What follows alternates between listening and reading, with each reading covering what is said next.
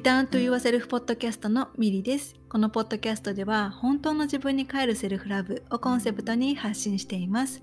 自分に帰ることはその先につながる本当の自分で生きるための土台となります。心、体、魂をつなげて本来の自分を思い出して自分らしく幸せに生きていきたいセルフラブがベースにある心でつながるパートナーシップを育みたいと願う方はぜひリターンと言わせるポッドキャストをフォローしてくださいセルフラブを私からあなたへそしてあなたからあなたの大切な人へ愛が循環していきますように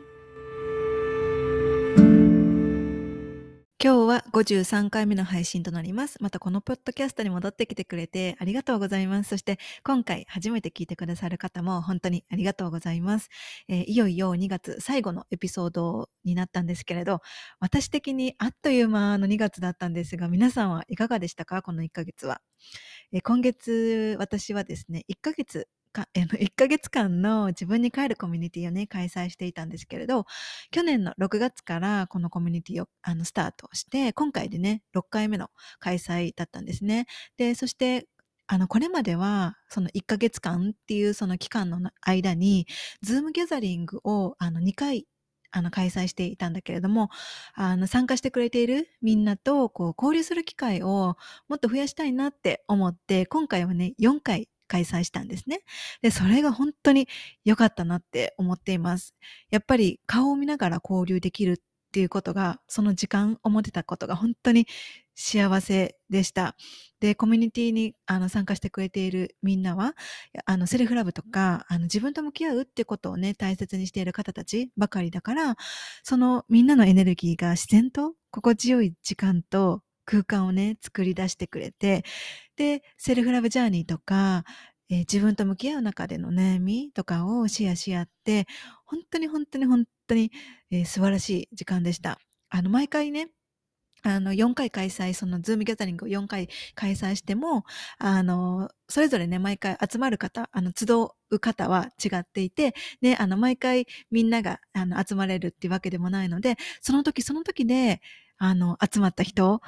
は、やっぱこう、意味があって集まってるんだろうなって思うような、ね、あの、話の内容になったりとか、本当に、あの、素晴らしい時間でした。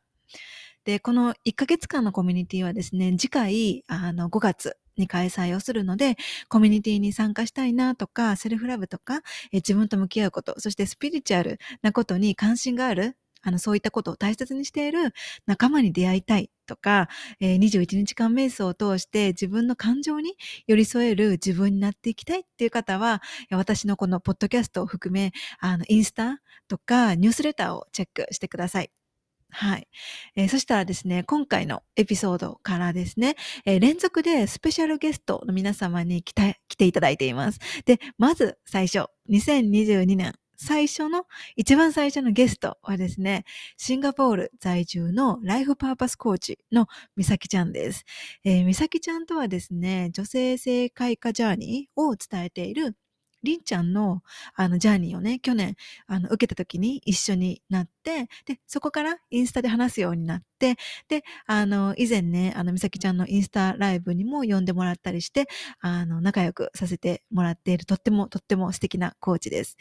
で、現在の、あの、みさきちゃんはですね、あの、インスタとかで、あの、見ていると、とっても自分の軸があって、で、自分の価値を分かっていて、で、コーチであることを誇りに思って活動している、その様子がね、あの、伺えるんだけれども、でも、実は、今の美咲ちゃんの生き方、えー、今の美咲ちゃんの考え方とか、あり方になったのは、シンガポール生活の中で、うつを体験して、で、それを治すジャーニーの中で、心理学とかスピリチュアル、様々な観点から自分とたくさん向き合ってきたからだそうなんですね。で、えー、美咲ちゃん自身も自分がうつだった頃に、その実際にうつが治った人のブログを読んで参考になったり、で、同じようにうつを体験して治った人の言葉が、ね、希望の光になったっそうなんですね。で、だからこそ自分もしっかりとうつを治して、そしてメンタルヘルスのことを伝えて、一人でも同じ状態の人の役に立ちたいな。で、それが自分の使命だって思ったそうなんです。で、今のね、こう、美咲ちゃんだけを見ているとね、そこからはこう、イメージがつかないこのうつの体験とかのあの過去のねストーリーをそのこの今回のエピソードの中でね聞いた時にやっぱりどんな人にも人生で一度はすごくね、辛い時期があって、で、そんな人生で経験するようなね、先が見えなくて真っ暗な時期とか、ね、とっても辛くてどうしようもないことっていうのも、それを乗り越えた先に自分の魂の成長だけでなくって、今度は周りの人にも寄り添って思いやれる自分の強さであったり自分の優しさとなって帰ってくるんだなっっていうのを、あの、美咲ちゃんのエピソードを聞きながらすごく感じました。で、今回のエピソードでは、美咲ちゃんのね、シンガポール生活の様子とか、そしてあの、うつだった頃のお話だけでなくって、恋愛とか、ビジネスのことなど、本当にたくさんたっぷり 聞いたので、ぜひ最後まであのお聞きください。えー、それでは、えー、美咲ちゃんとのエピソードに入る前に一つお知らせ、あの、私の方からお知らせがあります。えー、ちょうど1ヶ月後のですね、3月25日から27日、日本時間の夜9時から、えー、Return to Yourself with Love という、え、3日間のワークショップを開催します。え、参加者限定の Facebook、グループで行って、えー、参加は無料です。で、リアルタイムでの参加が難しい方は、期間限定で録画も視聴ができます。で、この3日間のワークショップではですね、本当の自分に帰って自分の愛する人生を生きていくという、えー、意図のもとで、マインドセットとかヒーリング、スピリチュアルなど、様々な観点から私が伝えている本当の自分に帰るセルフラブについて深く学んでいきます。で、これが私だとか、どうせ私なんてって思い込んでいるセルフイメージを超えて、セルフラブが土台にある自分自身との心地よい関係を作るだけでなくって、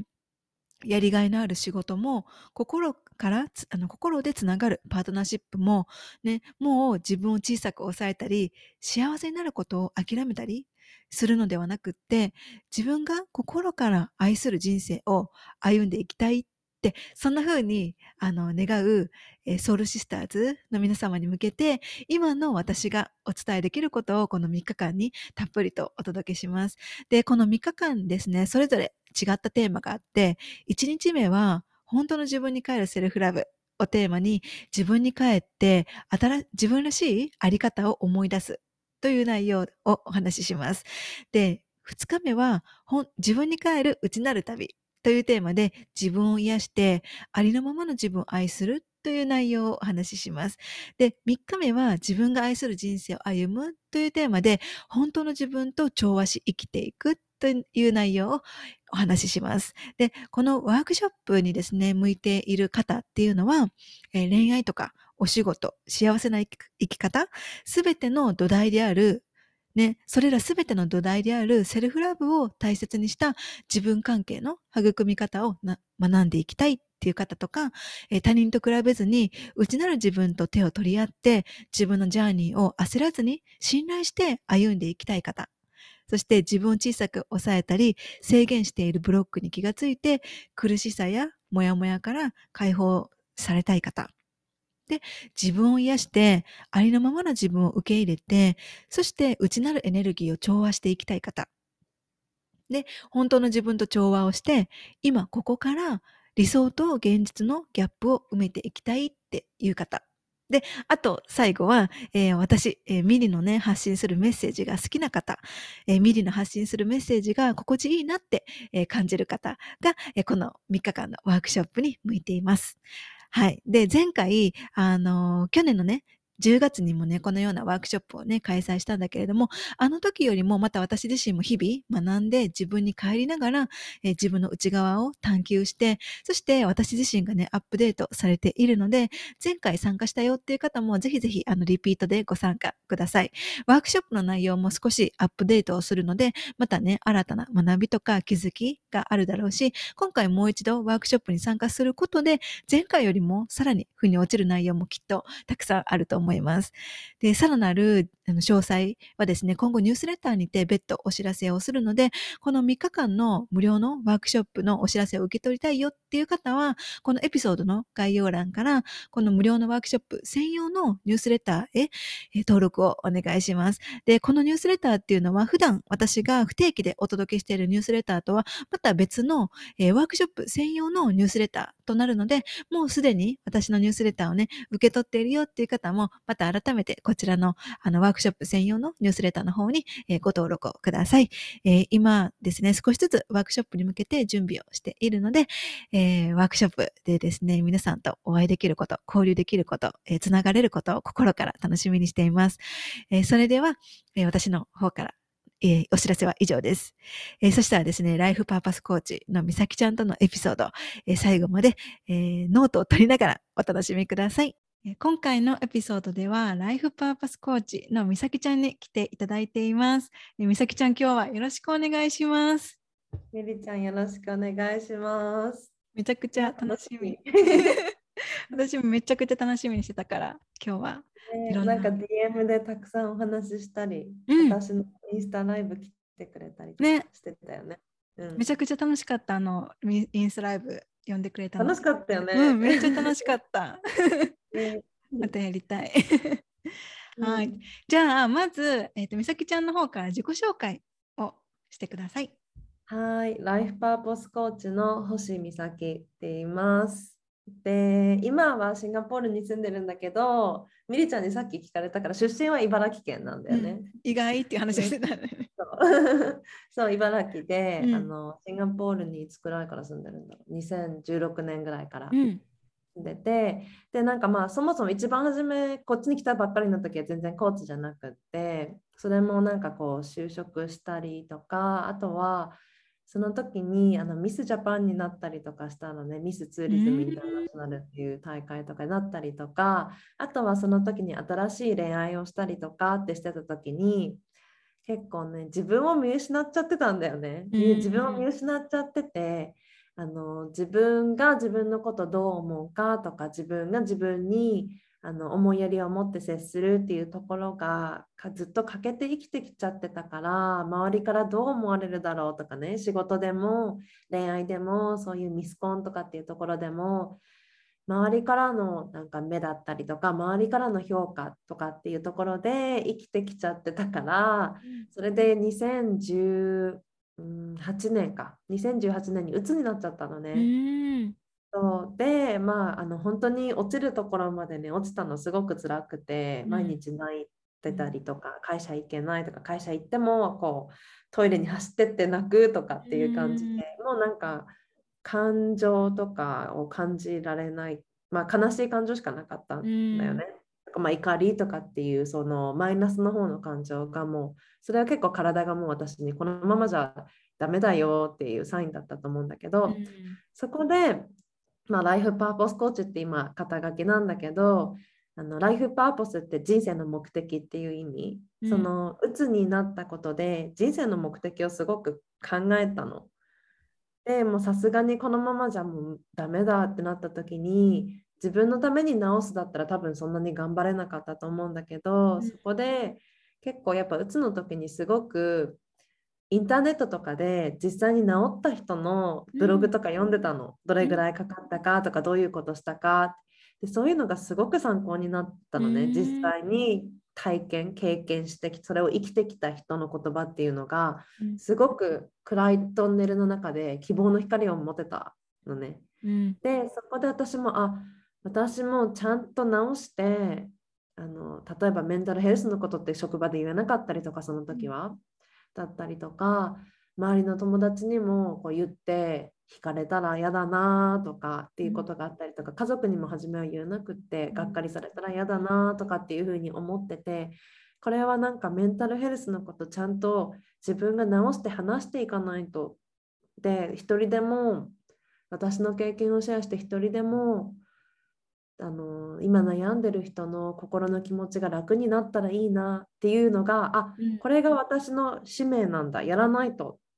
て思ってあのそこから、うん、頑張った。すごくいろんなことした、うん、いろんなことして、今に至ります。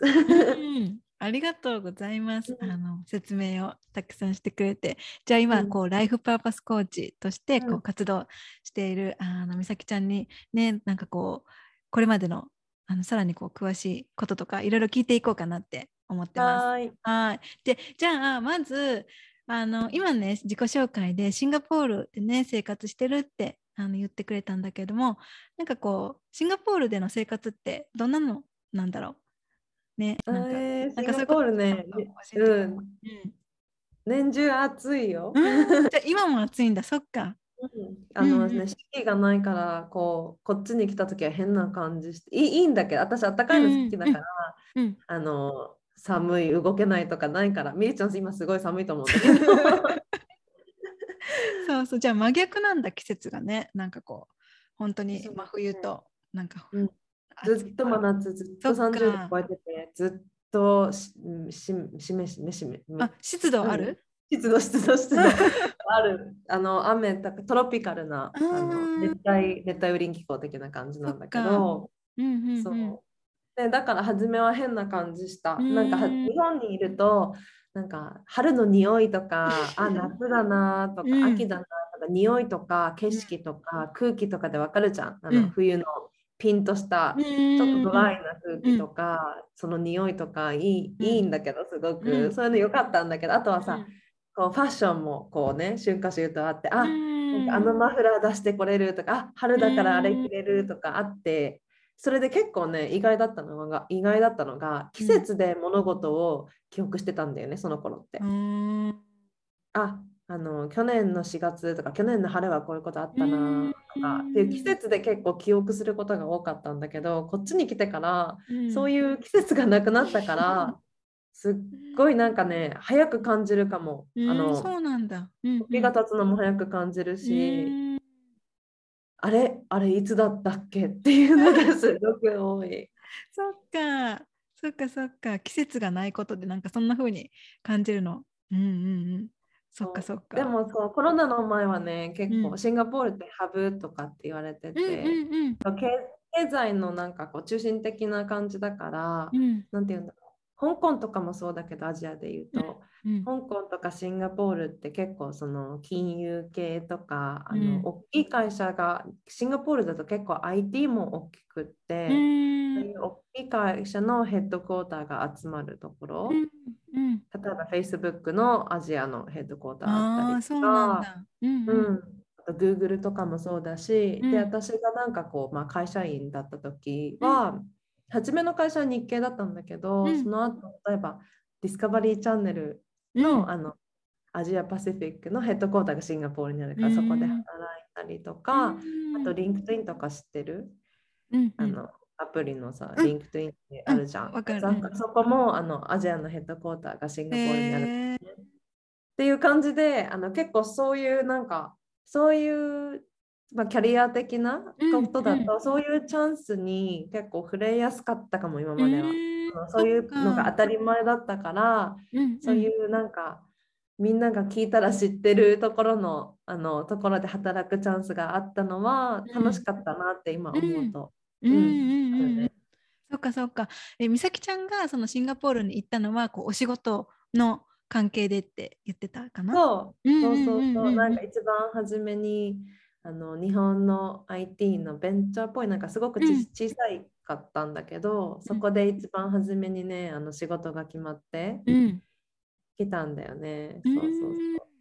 そっかそっか。じゃあ最初はこうシンガポールではこう会社員をしていてで、まあ、そこで、ね、あのうつとかを体験してでこう自分がこう直していく中で今そういう自分の体験をもとに、ね、こう伝えているっていう感じなんだね、うん、じゃあシンガポール生活の中でもいろんな変化とかを体験したってことだよね。ね、多分すごいなんか来た時の自分と今の自分がすごく違うと思う。うん、すごく変わった。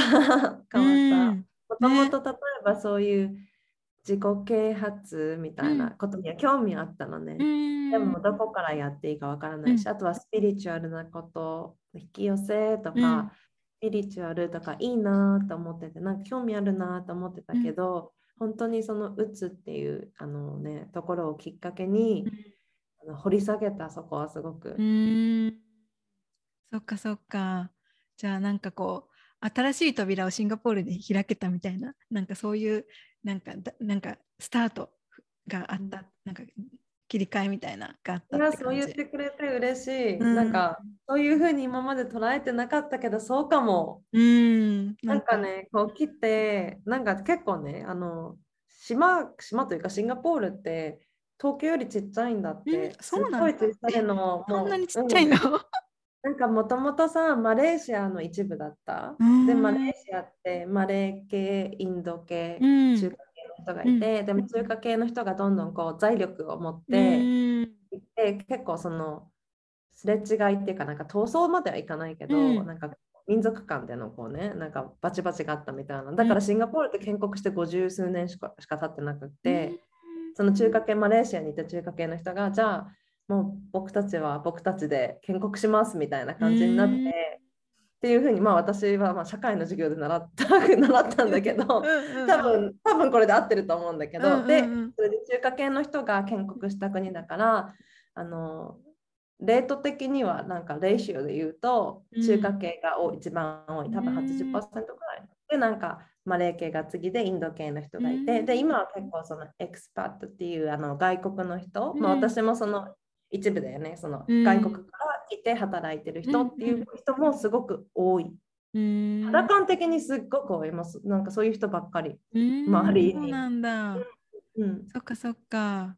そう。あそうそう。それでなんか結構23年経つと飽きるのよ狭いから。23年経つと飽きたなってあって。で私も結構さシンガポールで鬱になっちゃったからもう嫌だ。もうここから出てきたいって気持ちがすごく強かったの。で、もう会ってないとか。で結構ねバリに通っててシンガポールからバリ強い近いからそうなんだ。2時間とかだからすごい近い。だからコロナの前は本当にいろんなとこ行けてよかったのね。タイ、マレーシア、いいね、いいね。うんうん、近くて。だから結構こっちにあの働きに来てる外国人の人とかも、うん、あのウィークデーは頑張って仕事する、ウィーケンドはあのちょろって旅行行けたりするから、そうそうそうすごい良かったんだけど、うん、そうで私は結構そのもうイメージがもうここにはいたくないってイメージになっちゃったから、うん、結構その一番初めの会社を辞めた時にどこにいようか迷ったんだよね。うん、あじゃあ辞めてで辞め辞めちゃうとそれにこうなんかワークビザもそこで30日とかで切れるから、うん、じゃあ一回外出ないとってなって、でバリに行ったんだよね1ヶ月ぐらい。で、えーと、そこで、まあ、いろんな人と出会いがあったりとかヒーラーの人と出会ったりとか、うん、でも大きかったのがあの私 Airbnb に泊まってて、うん、そこのね Airbnb のオーナーの女の子が私と同じぐらいの年の女の子だったの、うんうん、すごく可愛くて、すっごいフレンドリーでうん、でその子がねアユルベーダのプラクティショナーの子だったの。で、なんか、あ、美咲、私さ、これから3日間友達と一緒にアイルベーダデトックスするんだけど、一緒にやる？みたいな。うん、でも泊まって1日目とかでやる？みたいな感じで、え、やるやる、やってみたかったって言って、うんうん、あのお尻からオイル入れるやつとか、全然もう会ったばっかりの子に入れてもらって。そうでデトックス断食的、まあ、キッチャリー食べたりとかして、断食的な感じのことしてその、まあ、クレンズしたりとかでその一環一環っていうかそれであ今からじゃあ,、あのやっぱりそのそういう時整えてる時に、うん、サウンドヒーリングって行くといいんだよねみたいな感じで言われて、やったこともないし聞いたことなかったからなんだろうなんかヨガの瞑想みたいな感じかなと思って、ヨガのレギンスとか履いて行ったのその ピラミッドの地って言うんだけど、うんうん、ウブドのあの草がたくさんウブドとか行ったことある？ミリちゃん。行ったことない。バリはないの、うん、イートプレイラブ見た？見た見た見た、うんうんうん、あれあの自転車こいでてパンってぶつかるところあるじゃん。覚えてない。けど一番最後にさバリに行き着くじゃん。でヒーラーのおじいちゃんがいたりとか、あれウウブドなんだけど、あそうなんだ。ああいう感じ、もう畑、あの田んぼのど真ん中にピラミッドが立ってるの。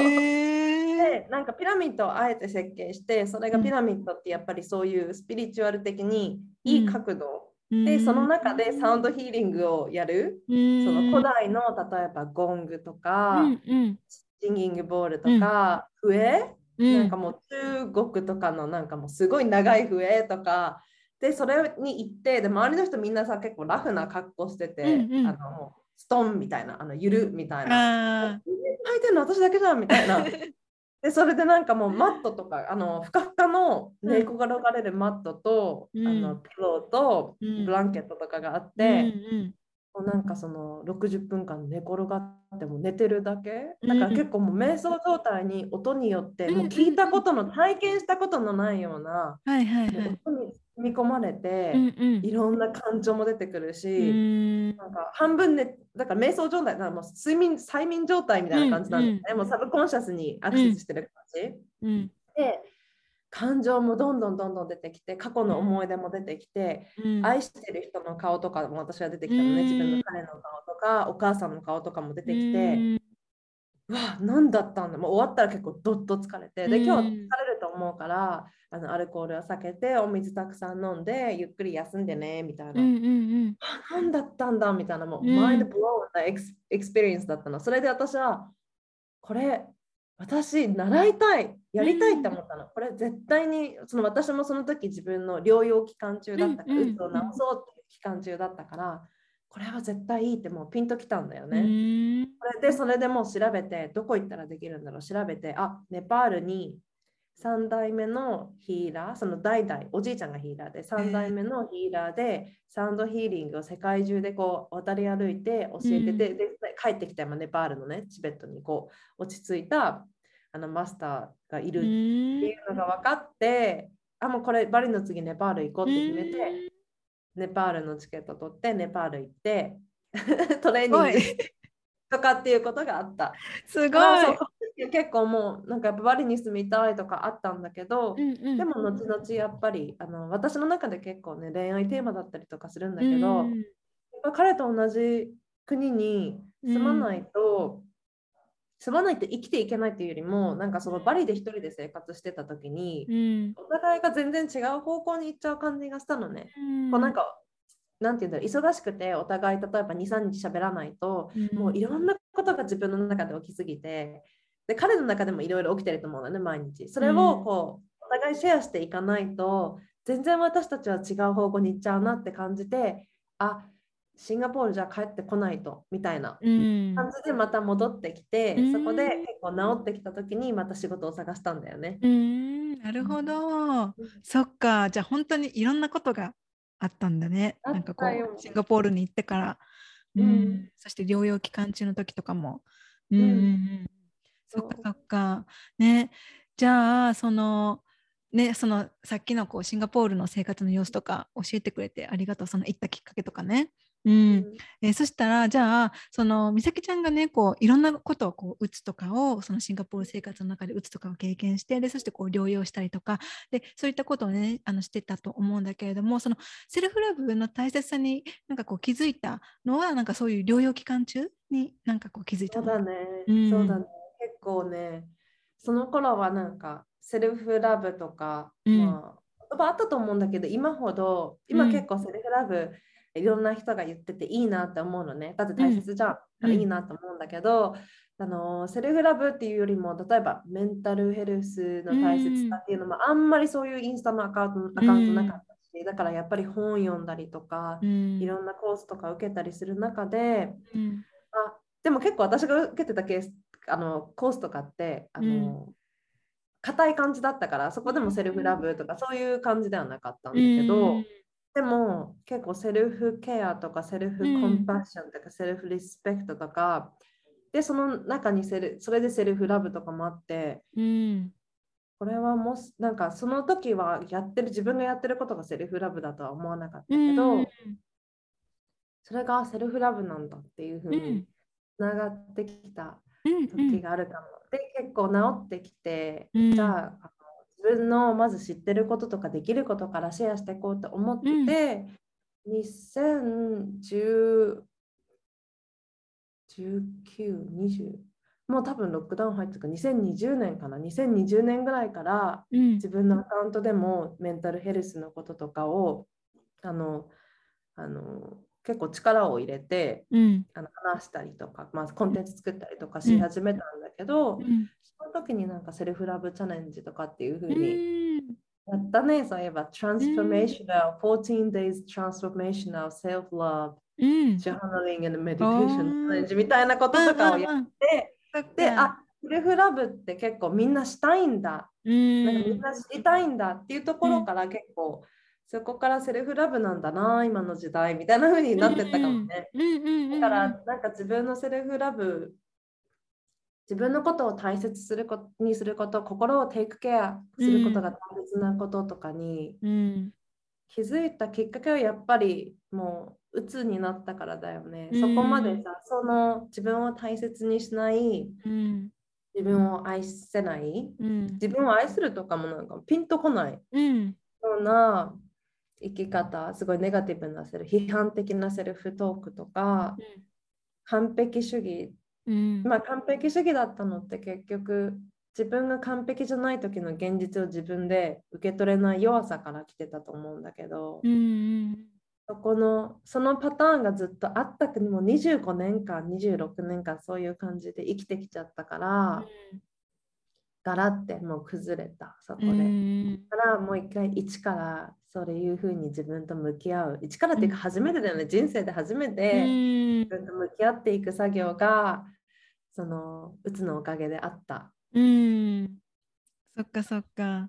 ね、その自分と向き合っていく作業っていうのはなんかこう美咲ちゃんはなんかこうどういったところから始めたのかな？あ多分いろんなことをしたと思うんだけど、うんうんうん、なんかこうこれやってよかったなとかなんかそういうのあったりする、あやってよかったことたくさんある。なんかね、うん、こう口頭でポンポンポンって言うとやっぱり瞑想、うん、あとサウンドヒーリング、うん、ジャーナリング、ジャーナリングもその頃初めてずっと続けてるんだよね。ジャーナリング、うん、やっぱりね、あの、初めはね、私カウンセラーの先生つけたりとかしたんだけど、うん、初めはでもね、すぐにね、この人がいいっていうふうに当てはあのがっつりこなくて、何人も何人も変えたの。すっごいでもさ、その時もう精神状態がしんどいからその変えるプロセスもしんどかったんだけど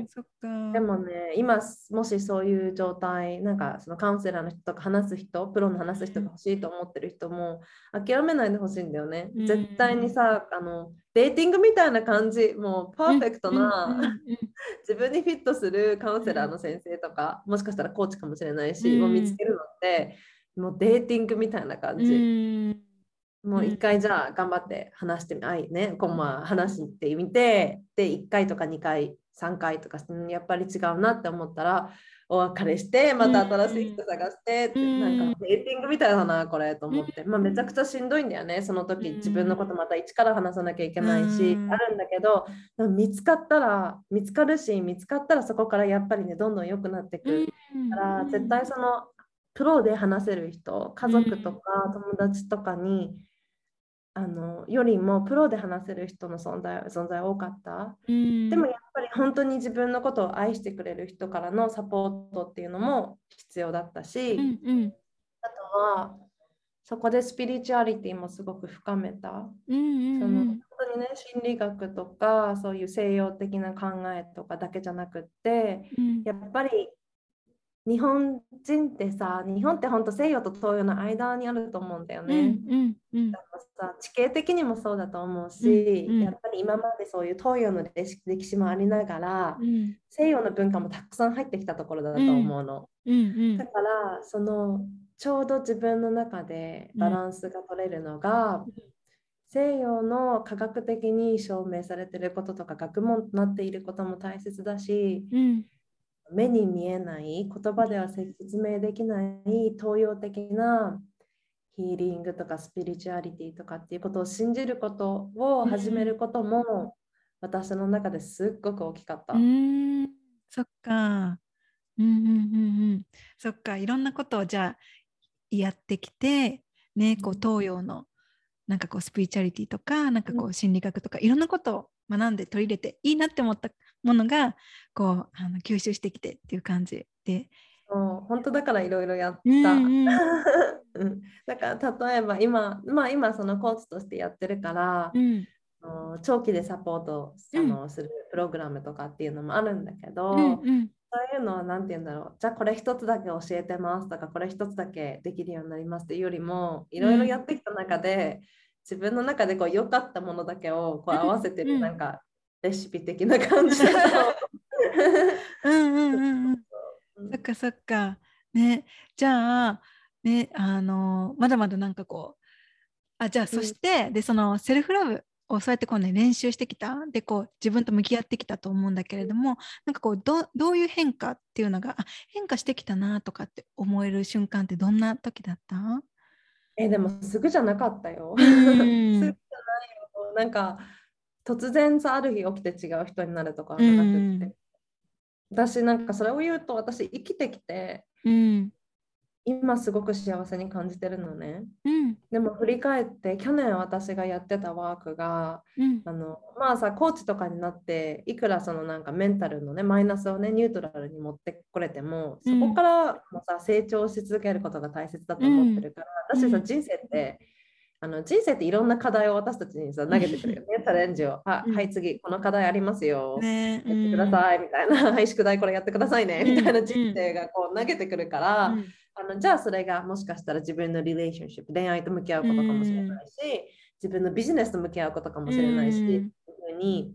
全然ネガティブな意味ではなくってみんな常にさ人生でいろんなこと起きてるよね、うん、だからあの常に私も学ぶことを止めないようにしようって思っていて、うん、で去年のテーマが結構なんか恋愛とか幼少期のトラウマと向き合うとか、うん、トラウマっていうとドラマチックに聞こえるんだけど、もちろんあのね本当にトラウマチックな経験があった人のことをあの過小的にあの言っているわけではなくてそれはそれですごく辛かったと思うし、うん、でもその例えば PTSD とかトラウマとか暴力とかっていうのもある,、あるのも知っているしあるんだけど、うん、あの私がねこう勉強していく上でそれだけじゃなくってあの日常のふとしたことからもトラウマとして体に残る例えば親にあの悪いことをしてないのに怒られて自分の中でうまく解決できなかった、うん、なんで怒られてるんだろう。でも私はお父さんとお母さんのこと大好き。だから私が悪いんだ、うん、でそれを誰ともシェアできなかった。っていう時に、うん、それがさ思春期とかだってあの周りに友達がいたらなんかさ昨日さママにこうやって言われてマジムカつくんだよねとかってシェアできると、うん、あのそこに残らなかったりするんだって。でも、うん、3歳4歳5歳とかで周りに自分の頭の中で何が起きてるかも分からなくてシェアをできないと、うん、あ私が悪い私が悪い私が悪いでそのまま悲しい感情が自分の中に残ってしまう。っていうまあそういうのもトラウマって呼ぶんだって。でそのそういうところの自分ではなんかもう潜在意識のレベルだから自分では気づいてもいなかったところを、あの掘り下げていくことをやっていて、その過程で私のあの彼と一緒にその恋愛の彼女はカウンセラーっていうのかセラピストっていうのかわからないんだけど、うん、まあ、すごく素敵なねおばあちゃんがいるんだけど、うん、に行ってて、うん、ですっごいもう知識もすごいし、うん、なんかもうすごくね素晴らしい人だなと思っててであの彼女のところにね去年ずっと行ってたんだけど、うん、であのそれでねそのそのワークの中の一環で、うん、あの幼少期とかねその子供時代のことを3つの言葉で表してくださいみたいな、うん、書くね書くやつだったんだけど、それでえ私一度も幸今まで幸せに感じたことがないって気づいちゃったの。もちろんあってよ。幸せなモーメントあって、例えば家族でディズニーランド行った楽しかった、だけど結構私の気持ちがどんよりしてることが多かった、なんか何かに対して不安に感じてたりとか、なんかグレー。とか、なんかあのグレー寄りの青みたいなイメージなんだよね、思い出すと。でそしたらそれって結構大学時代もそうだったし、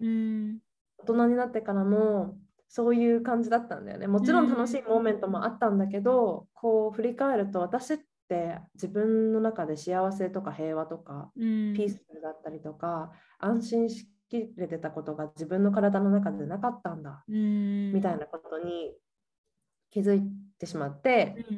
でも今すごいあ私今すごい幸せだって本当にここ数ヶ月間が、うん、あのそうでうん、でだからねその変わったっていうモーメントはね本当に少しずつなんだよね。なんかもうゼロが突然100になるじゃなくて少しずつだし、また私の中で何かあるかもしれないし、まあさっきさミリちゃんにシェアしてたんだけど私も今そのなんかプロセスっていうのをやってて 10, 10週間のマインドフルになって、それも自分のトラウマとかトリガーと向き合うワークなんだけど、別にやらなくても生きていけるから別にやらなくてもいいことなんだけど、やったらさらに良い自分になっていけるから、やってるんだけど、きついけど変化はそのすごく辛い感情とか辛い思い出とかが湧いてきた時に、うん、セルフラブとかをやったの知らなくて自分と向き合ったりしてなかった時の自分は、うん、自分のねあの感情がたくさん出てきたあの深い悲しみとか深い感情が出てきた時に、うん、自分で自分のことをあのホールド自分こう、締めて、自分で支えてあげることができなかったの。うん。でその感情をダダ漏れにして人に当たってしまったりとか、自分はこのリアリティとかこの感情と向き合うケーパビリティ、あのキャパがない自分,、あの自分ですよ。だからあの鬱になってマニフェストそういうことマニフェストしちゃったりとか、自分はそういう能力がありませんお手上げですみたいなことがあったなって思った。でも今は今幸せに感じてるって言ったじゃん。だからといって悲しいことを感じてないわけじゃなくて、悲しいことをすごく感じてるんだけど、うん、そのプロセスとかやってて。うん、それを自分でそれでいいよ、よしよしみたいな。うん、自分で自分のことを抱きしめて、自分がこう、あの、自分でこう、ホールドしてあげることができる。踏み込んであげることができるから大丈夫。今すんごい辛い気持ち感じてるけど私は大丈夫なんだっていう絶対的な安心感が今はある。から、それは何年もかけて起きてきたけど、うんうん、でもだからといってすぐになんか全然変われないかって言ったらそうでもなくてちょっとずつちょっとずつ変わっていって、うん、なんか楽しいよね。あ、うん、こういうことも前はできなかったけどできるようになった。うんうん、こういうコミュニケーションの仕方もできるようになった。うんうんうん、今まではなんかこういう時に例えばバウンダリー持ててなかったけど自分のこともっと優先できるようになった、うん、あとはねすごく私がやってたのは毎日小さい約束3つを自分に課して、うん、すっごい簡単なことだよ。水飲むとか、うん、飲むあのだったらめんどくさいけどちゃんとあの公共公共のなんかガスとかの電話するとか なんかそういうなんかすっごい小さいこと。で初めはさ、こんな小さいことを約束するなんてバカバカしいみたいな大きい目標ばっかり立てる人だったのね。だけどもうその自分がズタズタになったところから、まずは自分と自分の約束を守る練習しようって決めて、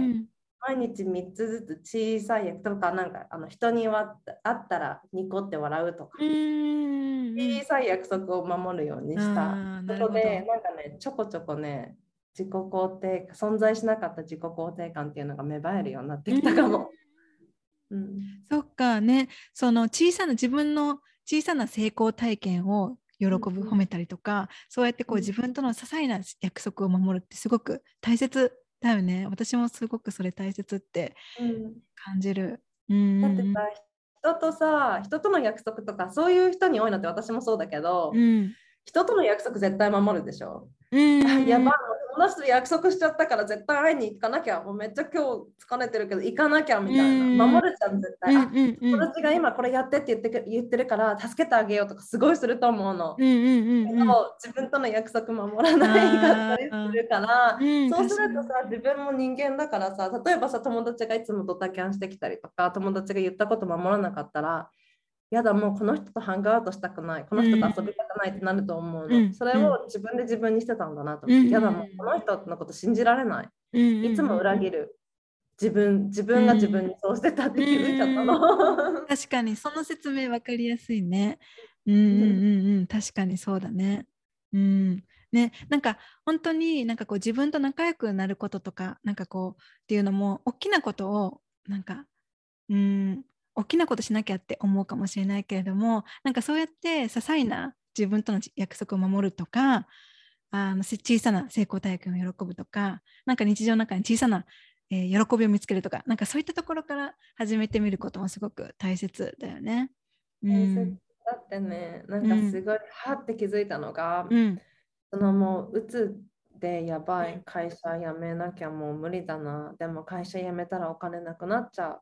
どうしよう。シンガポールにも来れなくなっちゃう、ななもうないないないって感じだった。の、ここでなんか一番初めの仕事なのにこれで辞めちゃったらもう今後どうしてくんだろう。なんか仕事ないかもしれないみたいな、うん、もうないないないないないもうないことにねフォーカスだしてて、うん、っていうのもさ what you focus on expands、うん、フォーカスするものって膨れ上がっていく、うん、から、もうないないないないないだったのね、不安でも不安で仕方なかったんだけど、もうその時にもう会社辞めるか、辞めあそうだからだ例えばね旅行とか行ったら有給もなくなっちゃうから休めないみたいな感じなの、うん、有給も取ったらやなんかもう早く辞めれなくなっちゃうから有給があったらさ、はい、例えば10日あったら10日早く辞めれたりするじゃん。お金をもらえないから、うんうん。うん、それもなくなっちゃう。ないないみたいな感じだったんだけど、もうこれはさすがにもう自分の心も体も悲鳴を上げてるから、うん、ちょっともうバリにリトリート行こうと思って行ったのね、でもそれもねあの最近あの忘れてたんだけど、うん、あそういえばそれも飛行機乗れなかったらどうしようと思って飛行機なんかめちゃくちゃ具合悪くなって飛行機乗るはずの飛行機逃してたわって思い出したの。うん、あそうなの？だから次の日のね、飛行機に変えて行ったりとか、もう突然もう発熱して、お腹痛くなって、もう乗れませんみたいな。でもそれもさ、あの、ナーブスシステムの問題だと思うんだよね。私にはできないどうしよう。なんかもう神経的に体が具合悪くなることが起きてたんだなって今だから思うんだけど。気づかせてこう体から反応が出てたんだね。お知らせが。ないないそう、ないないだったんだけど、それですっごいバリの田舎に行ったのね、ウブドの田舎に。うんうん、何もないのよ、そこって。もう電気もない。あの電波もない。電波もないエアコンもないでそこにすすっごくねリトリートすっごくラグジュアリーなとこじゃなくてもう素朴なもうベッドだみたいな何もないところだったの。でもたくさんあったのそこには。もう人の笑顔もあったし美しい自然もあったし。でなんかこうぼーっと自分のさ部屋の外に座ってこう葉がゆらゆらしてるのね。葉っぱとかね木がゆらゆらしてるのを見てたら私全部あるじゃんって気づいちゃったのね。家族もいるこういうことこういうふうにね、まあ、質素だけどこういうふうに楽しめるお金もある、あの彼氏もいる友達もいる、時間もある全部あるのに、私はなん。でないないないないないないないない言ってたんだ。全部自分の中にあるじゃん。幸せも自分の中にある。平和も自分の中にある。でも私はないにないないないない考えてたっていうふうに気づいちゃって、うん、そうなんでこの話してたんだっけ？でなんか私もこう話にこう入り込んじゃって忘れちゃったんだけどでも大切な、ね、なんかそれ大切なことだよね。なんか本当にこう今目の前の豊かさとか幸せに気づけることってすごく大切、うん、そしてそうそうそう。小さいさことをやっていくのが大切だよね。そうそうそう。だからさ本当はさ何もない人っていうのはいないんだよね。何もないなって私が多分思っちゃってたのは、うん、人との比較でしか生きてなかったからなんだよね。あの人の方がある。あの人の方があるように見えるだけなんだけどね。あの人の方が稼いでる。あの人の方がいい仕事してる。あの人は素敵な、なんかこういうこと持ってるとか、こういうことしてる。あの人の方がある。っていう比較でしかないけど、うん、自分に戻ってきた時に自分も全部あるんだよね。うん、だけどないないないないないっていうのは、比較することで、しか自分の存在とかを認めてなかったりとかしてたからだなって。だから本当に小さい本当はあるのに、だってお金お金ないとかっていう人いるじゃん。私もそうだったお金ないお金ない。でもじゃあなんで今そこのなんかお家に住めてるの、うん、なんで今携帯持ってるの、あるよね？本当は、お金あるんだよね。だけどないっていうのは、事実じゃなくて気持ち。うんうんうん。そうそう、うんうんうん。ね。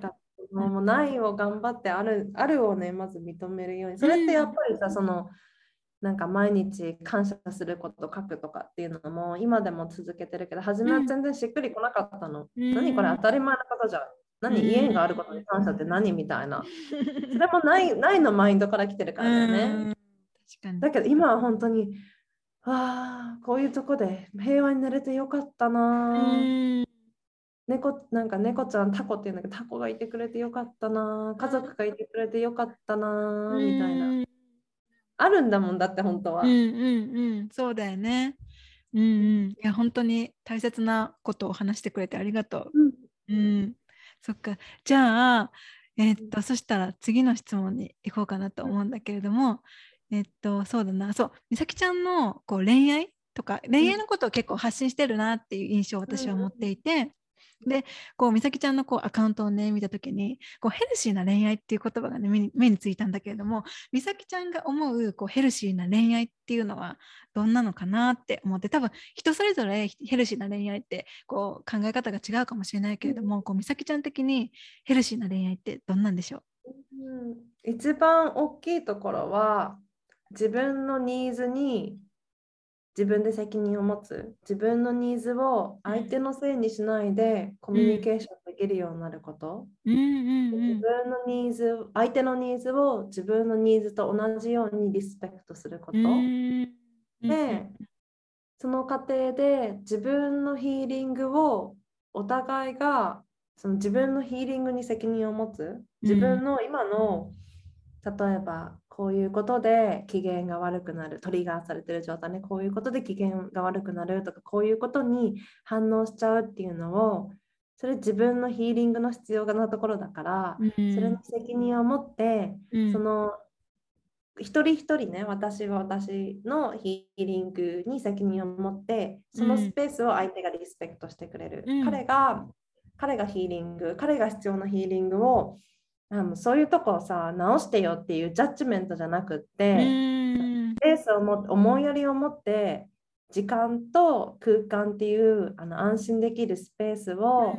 与えられることができること。って感じかな。うんうんうん、えとっても素敵。ありがとう説明してくれて。うんうんうん、ね、でもさなんかこうすごくねあの聞いててあ分かる分かるって思ったんだけあの思うけれどもなんかこう難しい難しい時とかもあなんかこうなんていうのかな。うんニーズをニーズをこうリスペクトみたいなことさっき言ったと思うんだけれども、うんうん、なんかそれってこうどうやって相手とこうやってったらいいのかな。えー、初めは難しかったよ。なんかもう、うん、なんかそのヘルシーな恋愛とかを考えるようになったきっかけっていうのが、うん、やっぱり恋愛もコミュニケーションうまくできなかったのね、初めお互い。だって習ってないじゃん、そういうことって学校とかで。だし、お父さんと母さんが教えてくれるわけでもない。のね、でもこの世代ってすごくそういうアウェーネスをみんな持ち始めて気づき始めてる時代だと思うからそれこそみんな学び始めたりとか、もう少しこういうふうにできるなっていうふうに、まあ、お父さんとお母さんが教えてくれなかった性とかそういうことじゃなくて、ジェネレーションが違うから、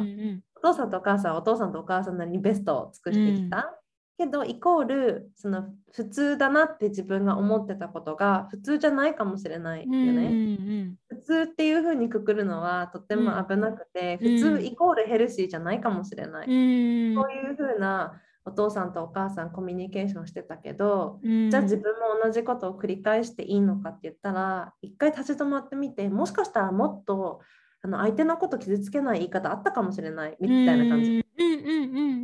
そうそうそう。でもさそういうことってそのインティメイトなんか心と心がすごく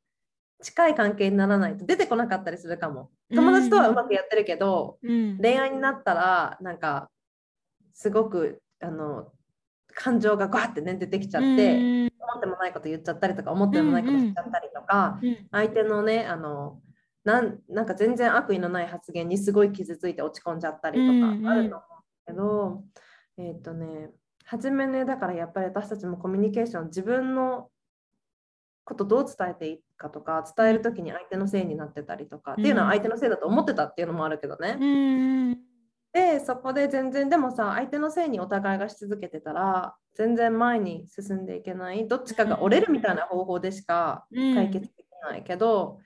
それってさ幸せじゃないよね。どっちかがずっとコンプロマイズ折れ続ける関係、うん、じゃないと一緒にいられないっていうのは、うん、なんか変変だなって多分、違和感あるな違うなって気づいて。でなんか恋愛のコースとかねそういうことを学び始めて、うん、受けたりとか、うん、学び始めた時にびっくりしたのが、びっくりした概念がバウンダリー。boundaryって何？初めて聞いたのねそれも、3年前とかじゃないかな、うんうん、その恋愛し始めて全然できないなと思って boundary何それみたいで boundaryっていうのはまあ境界線なんだけど、うんうん、どこに自分のこうこういうことはして私のことこういうふう私に対してこういうことしていいですよ。こういうことはしないでくださいみたいな自分の取説みたいなね、うんうんうん、感じだと思ってるんだけど、うん、あのそこででも boundaryじゃあどうやって引くんだろう？って私も聞かれたりとかするのね。 boundaryの話とかするうん、するからインスタライブとかじゃあどうやったらできるんですか、とかって聞かれる人とかがいるんだけどあのね自分のニーズを知らずに boundaryって引けないんだよね。でその boundaryの概念を知った時に自分がいかに自分のニーズを知らないかってことをあの気づかされたの。私自分のニーズ知らなかったんだみたいな。じゃあ例えば時間に関してはどういうニーズがあるだろう。自分は5分とか許容範囲なのかそれともオンタイムがいい人なのかっていうこともわからなかった？っていうか考えたことがなかったのね。自分の身体的なニーズ、うん、私ねそれまでね人とねあの食べることを合わせたりとか同じものを食べるとか、うん、同じ時間食べるとか、というより先に私お腹すごくすくのね。あのお昼とかも11時とかに食べたい人なのね、うんうんうん、昔からそうなんだけどでも12時がお昼って決まってるからそれに合わせる。とか、夜ご飯も5時とかに食べたいのねお腹がすくから、けどみんなが7時に食べるからそれに合わせる、うん、でそれによってなんか友達とご飯行く時とかもうエネルギー不足になっちゃってお腹もペコペコだからそれで機嫌悪くなっちゃったりとか、うん、あの機嫌悪くなって、まあ、それを出しちゃいけないと思ってるから我慢してねあの静かになってたりとかあの外とか歩いてる時もはってエネルギーがなくなっちゃう時があったりとかね、うん、モールの中とか歩いててね、っていうのをあそういう自分のニーズがニーズがあったのに気づかないで合わせて、うん、合わせてばっかりいたんだって気づいて、でもそれに気づけてあそれって恥ずかしいことじゃなくってとか行儀が悪いとかマナーがないとか、そういうことじゃなくって、何かが必要だったらじゃあ例えばナッツ持ち歩いてお腹が空いたらナッツ食べるとか、じゃあなんか7時まで夜ご飯食べるの待て待てないならコンビニ寄っておにぎり食べるとか、うん、そういうことしていいんだとかね、うん、気づけた？そうなってくると例えばさ自分のなんか健康の理由とか自分のこうしたいなっていうダイエットの理由で、うん、なんかじゃあ今お肉食べてないからお肉食べないってことを悪くなく言えるようになった、お酒飲んでないってことを今まであみんな飲んでるから飲まなきゃみたいな。自分のニーズじゃなくって周りってことを考えてたんだけど、うんうんうん、いやでも今の飲んでないから飲んでないで OK になった罪悪感なく、うんうんうん、っていうふうに本当にもう例えば今はさその身体的なとかっていうこととか時間的なことを言ったけど、うん、じゃあ emotionally like what's your boundary、うん、like 感情的なニーズは何だろう、うんうん、私が落ち込んでる時にどういうことどういうニーズがあるのかなとかどういうふうにしてほしいってあるのかなとか。っていうことをもう一つ一つ人生のいろんなことについて、自分のニーズを、あのね、書き出したりとか向き合ってたんだよね。そっか、うんうんうん、そっか自分のニーズを知ることすごく大切。うんうんうん。確かに。そうだよね。なんか私もなんかこう自分のニーズを知ることっていう考え方に出会ったのは、うん、私は去年だったんだね。そうだからなんかそこからうん、なんかこう自分のニーズに関しては私も考えるようになった。うん、けれどもさっきその美咲ちゃんが言ったようにそのニーズ自分のニーズを知ることがそのバウンダリーを、うん、あのバウンダリーにつながる大切っていうことだよね。うん、うん、だってさ何が欲しいかって分かってとか何が欲しい何はして欲しくないって分からないのに、うん、こうしてください。私がこれの境界線っていうふうに提示できないから、うんうんうん、確かに。で、そう、そこが本当に一番初めのステップだった。そっかそっか。ね、じゃあ本当にそういった自分のニーズを知ることとか、あのもこうヘルシーな恋愛にも大切っていうことだよね。絶対大切だってそれで分かってくると、うん、あ自分のニーズなんだって分かるから、うんうん、それを相手が相手のせいにしないでコミュニケーション、うん、ちゃんと伝えられるようになる、うんうん、これが私のニーズだからこういうリクエストがありますっていうふうに。でも自分のニーズに気づいてないと例えば、うん、なんでさいつもそういうことするの？ありえないよね、みたいな感じの言い方になっちゃう。ありえないよねじゃなくてあ私はこういうふうにしてほしいからとか私はこういうニーズがあるからこういう時はこうてほしいんだよねって言うと自分がどう感じてるか自分主体のメッセージなんだけど、うん、その自分のニーズに向き合ってないと、うん、あのさいつもドア閉めないのやめてくれないみたいな あ確かにね。うんうんうんうん。うんうんうん確かに。ねその言い方でも本当にこう相手を責めてるように聞こえたりするから、ねなんか本当にこうコミュニケーションってすごく大切だよね。なんか私なんか同じ多分一緒のようなこと多分習ったと思うんだけれどもなんかこうあのいつもとかまた？とかってそういう一言 伝えるだけなんか付け加えるだけでもその相手を責めてるように聞こえたりその受け取った人からはなんかまた自分が責められてるってこう感じやすく、うん、受け取りやすくなっちゃうからなんかそうやってこう過去をベースにこうね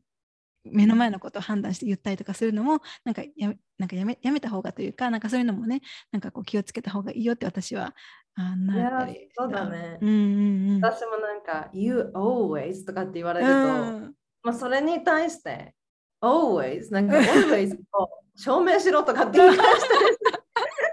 そうするとなんか彼もさこうなんか、うん、あの NLP っていう心理学をね、うんうん、彼も習っててそれって always ってさいつもって generalization、うん、一般化とかって言ったりとかする。の、うん、削除とかの deletion いつもじゃないのに、いつもじゃなかった出来事を削除してるとかって心理学では言うんだけど、だから彼も同じこと習ってるから、うん、いつもじゃなかった時のことは消してるんですか？みたいな。っていうあのジョークをジョークをよくあそうなんだ。そっかそっか。うん、うんうんうん。ね。じゃあねそうそうだね。そしたらさその美咲ちゃんはねその今そのパートナーと4年ぐらい経つって言ってたよね確か。で今のパートナーはこう、えっとシンガポールで出会ってっていうことだと思うんだけれどもその4年経ってなんかこう関係をねこう長く育んでいくためになんかこう大切にしてることとかなんかこうこれまでこう2人の関係でねこう大変な時期とか大変なというかこうなんか喧嘩したりとか なんかそういった時期ってこうどうやって乗り越えたのかな？なんかね今のパートナーの前は多分自分がすごくね、うん、まだあの傷ついた自分だったから傷ついてた自分、うん、それも鬱になる前の自分だったからあのなんか本当の自分で生きてなかったと思うんだよね、今みたいに。だから結構ねあの付き合ってしまう男性も、うん、あのねトクシックな感じが多かったすごく、うん、そういうパターンが多かったからそれはやめないとって思って今のパートナーの前に今までのパターンやめないとって思った時に面白いのが彼も今までの自分のパターンやめようってその時に思ったんだって。えーであの愛着のスタイルアタッチメントスタイルとかっていうんだけど、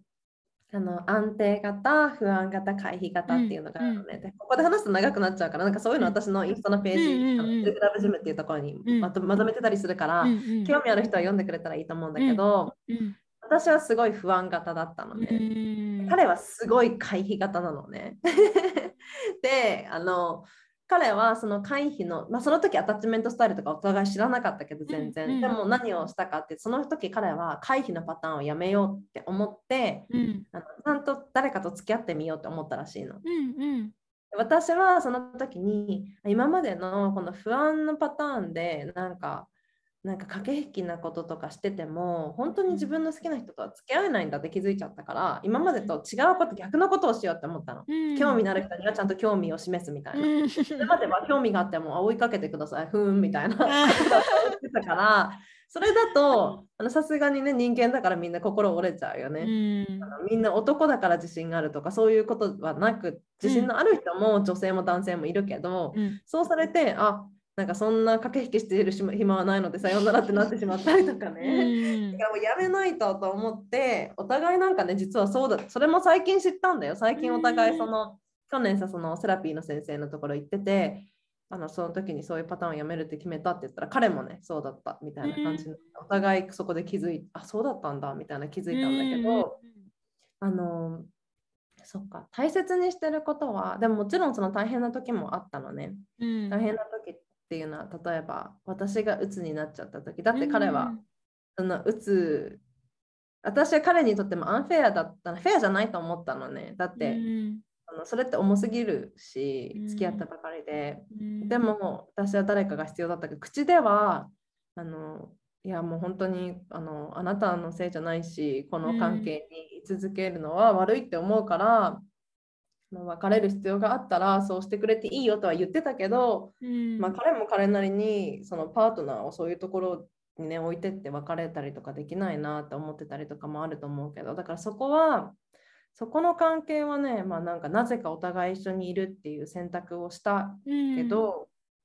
そこはすごい大変だったと思う彼にとっても、彼も誰に話していいか分かんないとかあったと思うのね、うん、そのメンタルヘルスのこととかだから言えなかったりとかしたりとかもあって、でもそこを乗り越えてからもう私が彼が結構びっくりしててあそういう性格だったんだみたいな。今まで出会ったことのない私。でも人間ってさ常に変化してるから同じ人っていうのはいないじゃん、うん、だからあのさどっちかだけが成長しちゃうと別れちゃうと思うのね、うん、でもどっちかが成長した時にそれについていく、うん、でまたどっちかが成長したらそれについていく。お互い成長し合うっていうこと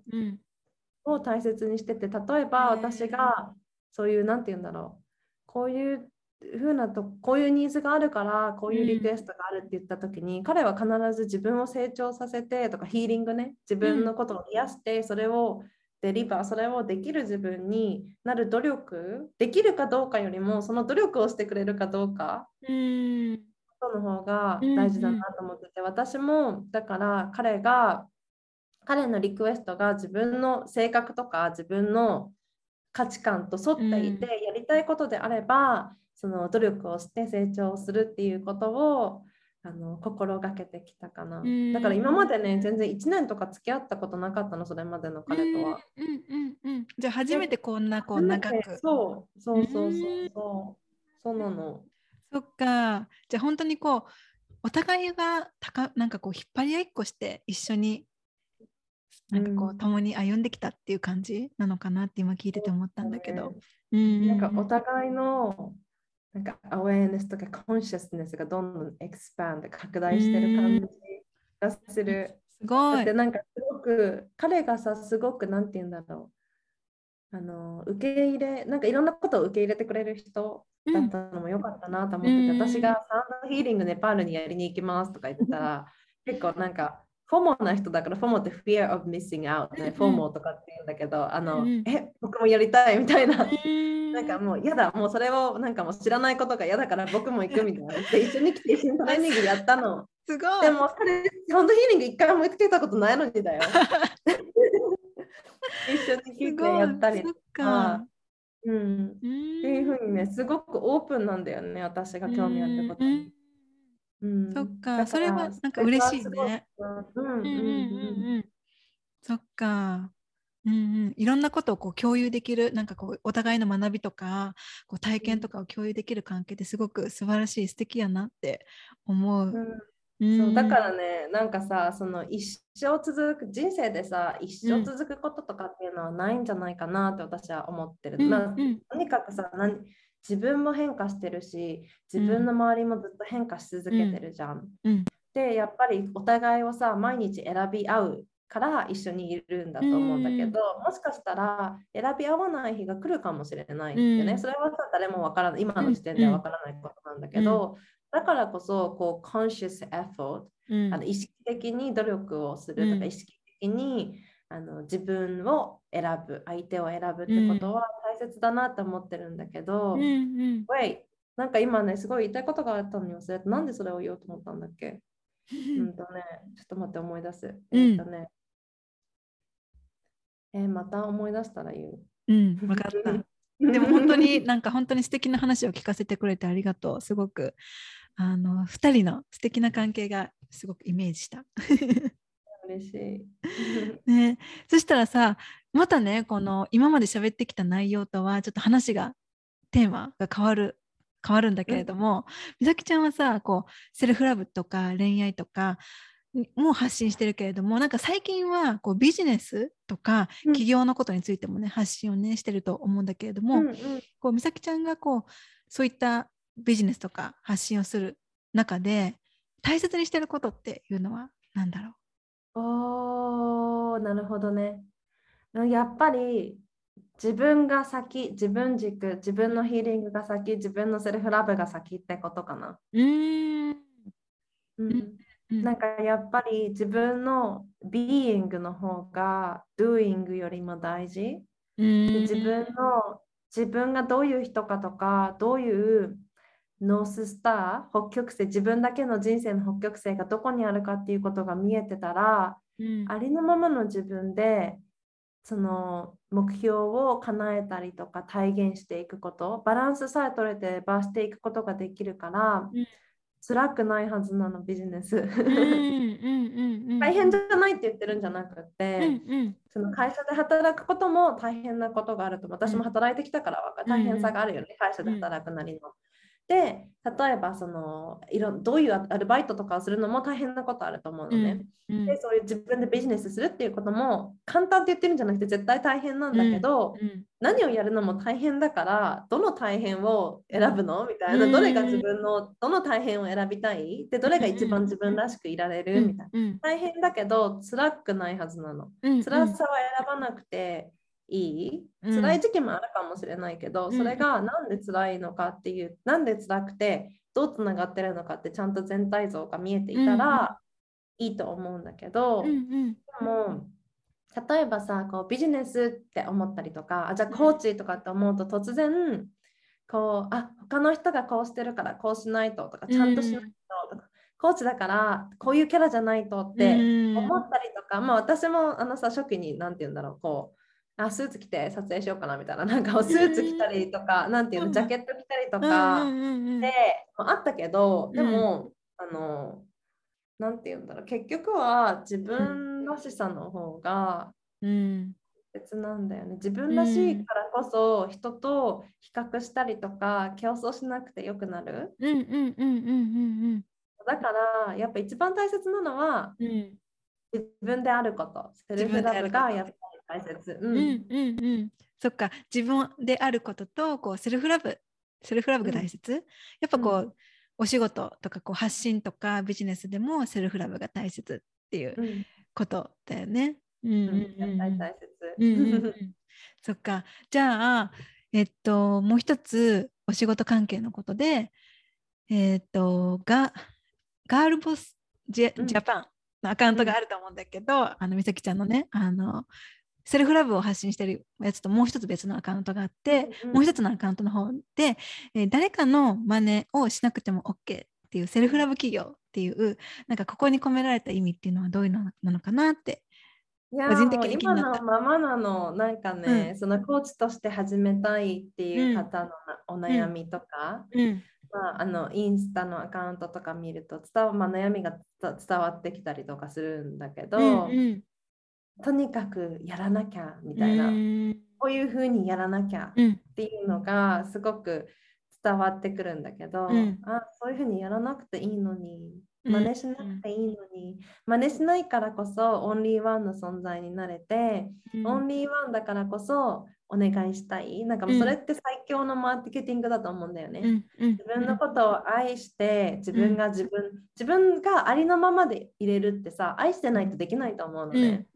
ありのままの自分で安心できるのって、うん、自分への愛なしでは怖くてできないと思うの。うんうんうん、だから自分の誰のことも真似しなくていい。自分はそのままで OK、うん、でセルフラブを基準とした基本と、基盤としたままでビジネスできるんだよみたいな意味です。うん、うん、そっかそっか。うん、とても分かりやすかった。うん、じゃあ本当にこう自分を大切にね、こう誰かと比べず比べたりとかしなくていいっていうことだよね。自分を大切にした。こう自分自分がにできる自分にしかできないこうやり方とかをこう見つけていったりとかするっていうこと。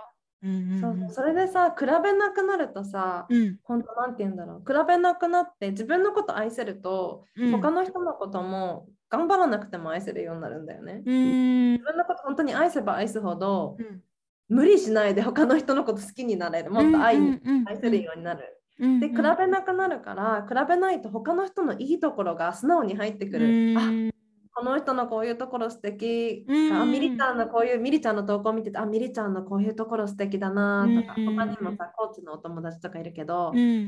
あもうこういうところ素敵って思うから思ったことは伝えるようにしたりとかして、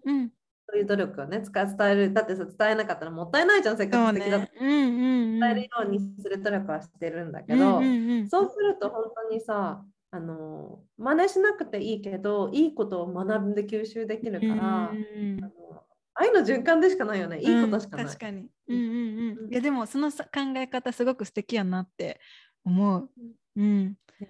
ねでもなんか本当になんかそうやって、あのー、考えられるようになるそのなんかこう同じような活動をしてる人たちも応援できたりできるようになるってそれってすごく素晴らしいことだなって思う。なんか正直私は最初こういう活動を始めた時すごく人と比べてばかりだった。うん、うん、なんか今も時々比べてしまうけれどもなんか始めた頃はすごくあなんかあの人の文章うまいなとかなんかそういうのを比べてたからなんかそういうね比べなくてもいい。うん、うん、私も初め結構あの嫉妬して嫉あ嫉妬の感情だなこれみたいなのあったよ、うん、うまくなんて言うんだろう。人気のある人とか見て例えば、うん、え私の方がなんか先にやってたのにとか私の方がさなんて言うんだろう。あの私だってやればできるのにみたいなのを感じて、あ今って私ってそういう気持ち感じてるんだ、うん、うんでただ受け止めるようにしたんだよね。人間だからそういうこと感じるよね。へえみたいなのをもうマインドフルネスに見つめる練習を結構そこはしてた。すごい。そっかそっか。ね。ねそういう時期もあるよね。ある絶対あるから、だってさ突然初めからみんなのこと愛してますラブですみたいなところにならなな慣れてない自分がダメって思って落ち込まなくていい。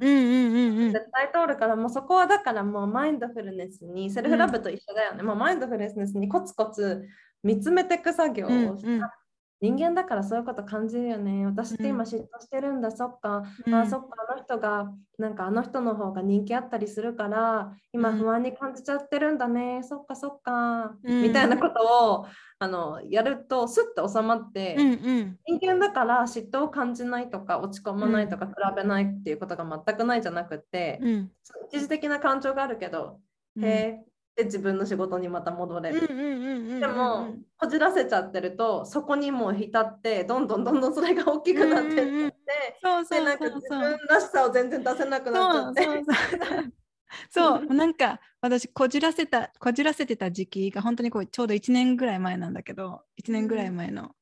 うん、2020年の秋とか冬とかなんだけれども、うん、その頃にそういうなんかこうこんな風にこう言ってくれる人がそばにいたらなって今思いながらかん聞いてた。いやでもミリちゃんもミリちゃんの世界観があって素敵だよね。うん、なんかミリちゃんの癒しの空気が、だからこそミリちゃんのところに行きたいなっていう人がたくさんいるんじゃないかなと思っていつも見てる。ありがとう。ね、なんか本当になんかその人にはその人にしか伝えられないことがあるからね、なんかこうその人に会った人、お客さん、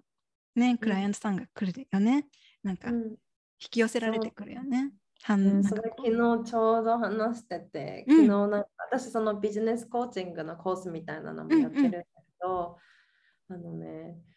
その私から例えばその人があじゃあ美咲さんから私がこうコーチングを受けたらこれから私が提供していく時に、うん、私からじゃなくて美咲さんの方に行ったらいいじゃんって思われちゃわないか不安ですって言ってくれたのね。うん、That's a really good question. すごくいい質問じゃん。すごくそうだよねそういうこと気になるよねって思ったのね。だけどなんかその方に聞いたのはその子その方も今までコーチつけててでもその今までのコーチに何で行こうと思ったんですか？って言ったら、うん、I'm feeling ですって言ってて、そう、だからそのあなたとフィーリングが合う人が来てくれるから、うん、そういう私とフィーリングが合わない人もいるし、だからこそ、そのね、今のその方にお願いしたいっていうふうに来てくれる人だっているし、だから全員に好かれなくていいし、フィーリングが合う人が来てくれるから、それは心配することじゃないですよって言ったら、あのすっきりしてたよ。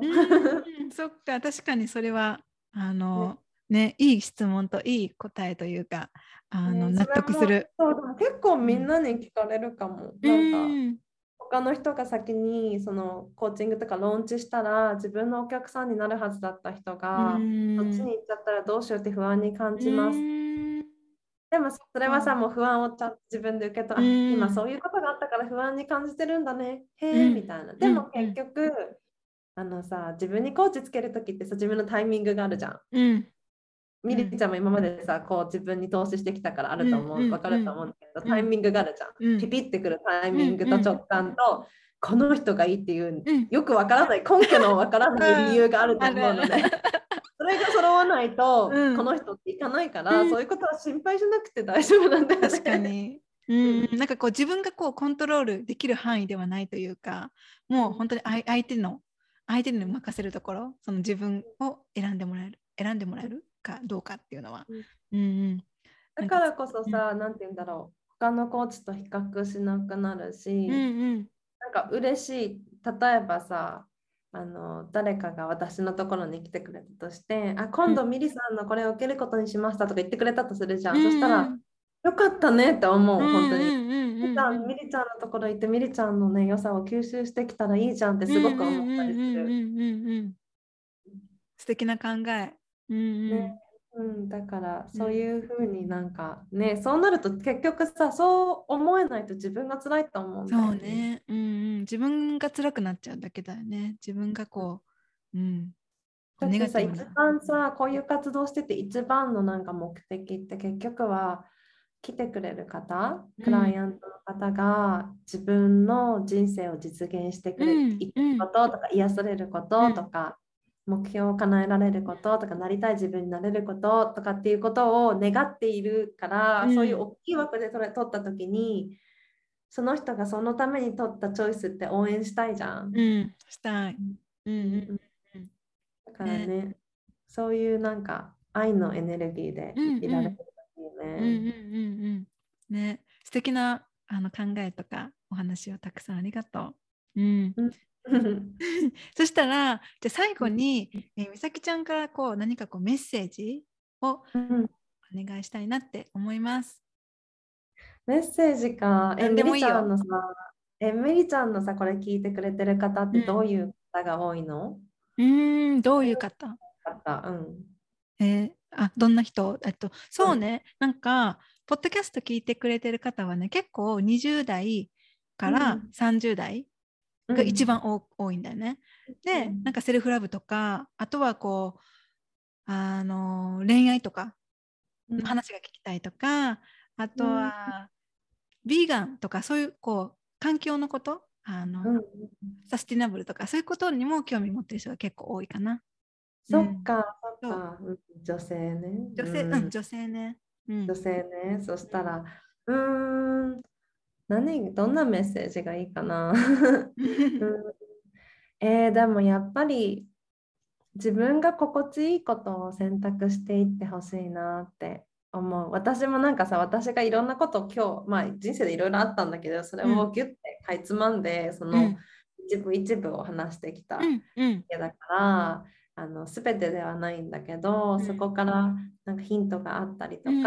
そこから少しでも気持ちが楽になってくれたら嬉しいなって思うし逆にもしかしたらあ私はそういうふうにできないって思って落ち込んでしまうことがもしかしたらあるかもしれないんだけどでもそれは私がかいつまんで話してるだけだから、うんうんうん、あの誰かの1000日目と自分の1日目は、うん、あの比べないで大丈夫、っていうことを伝えたいかなって思。うんで例えば恋愛のこととかもし興味あったら、うん、セルフラブチーム .jp っていうアカウントで、えーと、私結構そのフレームワーク的な、じゃあアタッチメントスタイルとは何ですか？とか、うん。うん、どういうふうにリミティングビリーフ作られますか？みたいな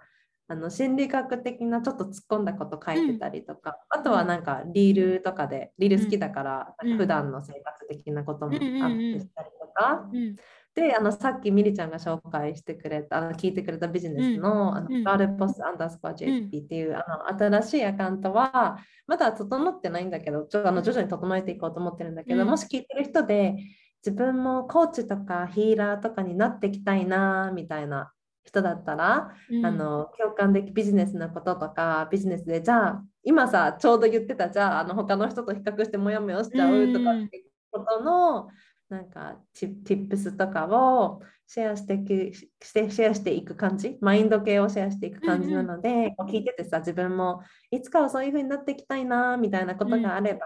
そっちも見てくれるといいんじゃないかなって思います。うんうんはい。ね、その美咲ちゃんのこのアカウントあの持ってると全部あのこのエピソードの概要欄に貼っておくので、えー、ぜひね気になった方はあの見に行ってあの美咲ちゃんにメッセージしてください。はい。そしたら、えー、本当に今日はたくさんお話ししてくれて、美咲ちゃんありがとうございました。めちゃくちゃ楽しかった。ありがとう。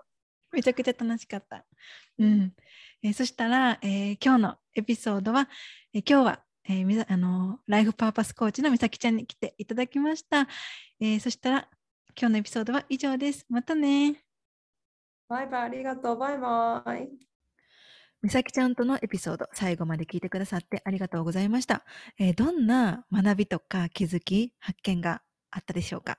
えー、私はですね、みさきちゃんの恋愛に対する考えもすっごく素敵だなって思っていて、えー、みさきちゃんがね、あの、このエピソードの中で話してくれた、えー、ヘルシーな恋愛っていうのは自分のニーズに責任を持つこと、そして自分のニーズを相手相手のせいにしないで、え、コミュニケーションを取ること、そして相手のニーズを自分のニーズと同じようにリスペクトすること。ね、そしてお互いが自分のヒーリングに責任を持つこと。ね、今自分がトリガーになっていることは自分に必要なヒーリングだし、相手に必要なヒーリングは、ね、それを直してよっていうのではなくって、相手が、ね、自分でこうヒーリングできるスペースをリスペクトするっていう考え方がすっごくあの素敵だなって思いながら、えー、聞いていました。で、持続可能でヘルシーなパートナーシップに大切な要素が、ここのね、この美咲ちゃんの言葉に、あの、すべてほとんど詰まっているんじゃないかなって、あの、思います。で、あと、エピソードのね、最後の方で話してくれた、えー、セルフラブとビジネスのことも、すごくね、うんうんって、あの、納得しながら聞いてました。ね、特に美咲ちゃんが言っていた、発信をする上で大切にしていることは、自分のヒーリング、自分のセルフラブが先ということ、そして自分のビーイングがドゥイングよりも大切っていうところがね、すっごくあの胸に響きました、えー、皆さんはいかがでしたでしょうか、ね、このエピソードから学んだことがあればですね、えー、美咲ちゃんとか私をタグ付けして、あの、インスタにシェアをしていただけると、あの、みんながどんなことを学んだのか、どんなことを気づいたのかっていうことを知ることができるので、えー、ぜひぜひ教えてください。えー、そしてこのエピソードの内容、話があの、みさきちゃんの話がですね、必要な方が周りにいらっしゃれば、ぜひシェアをしてあげてください。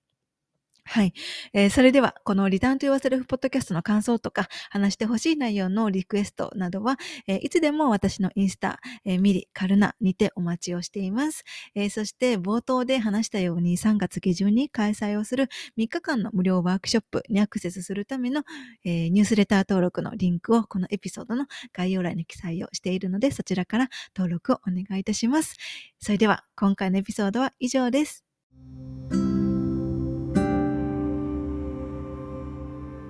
エピソードを最後まで聞いてくださってありがとうございました。私の日々の発信はインスタグラムミリカルナをフォローしてください。また自分に帰るセルフラブに関してこんな内容を話してほしいなどがあればお気軽にメッセージいただけると嬉しいです。そしてセルフラブのことやこのポッドキャストのエピソードが必要な方が周りにいらっしゃればぜひシェアをしてあげてください。これを聞いてくださった皆様が今どこにいて何をしていても今この瞬間が幸せでありますように。それではまた次回の配信でお会いしましょう。またね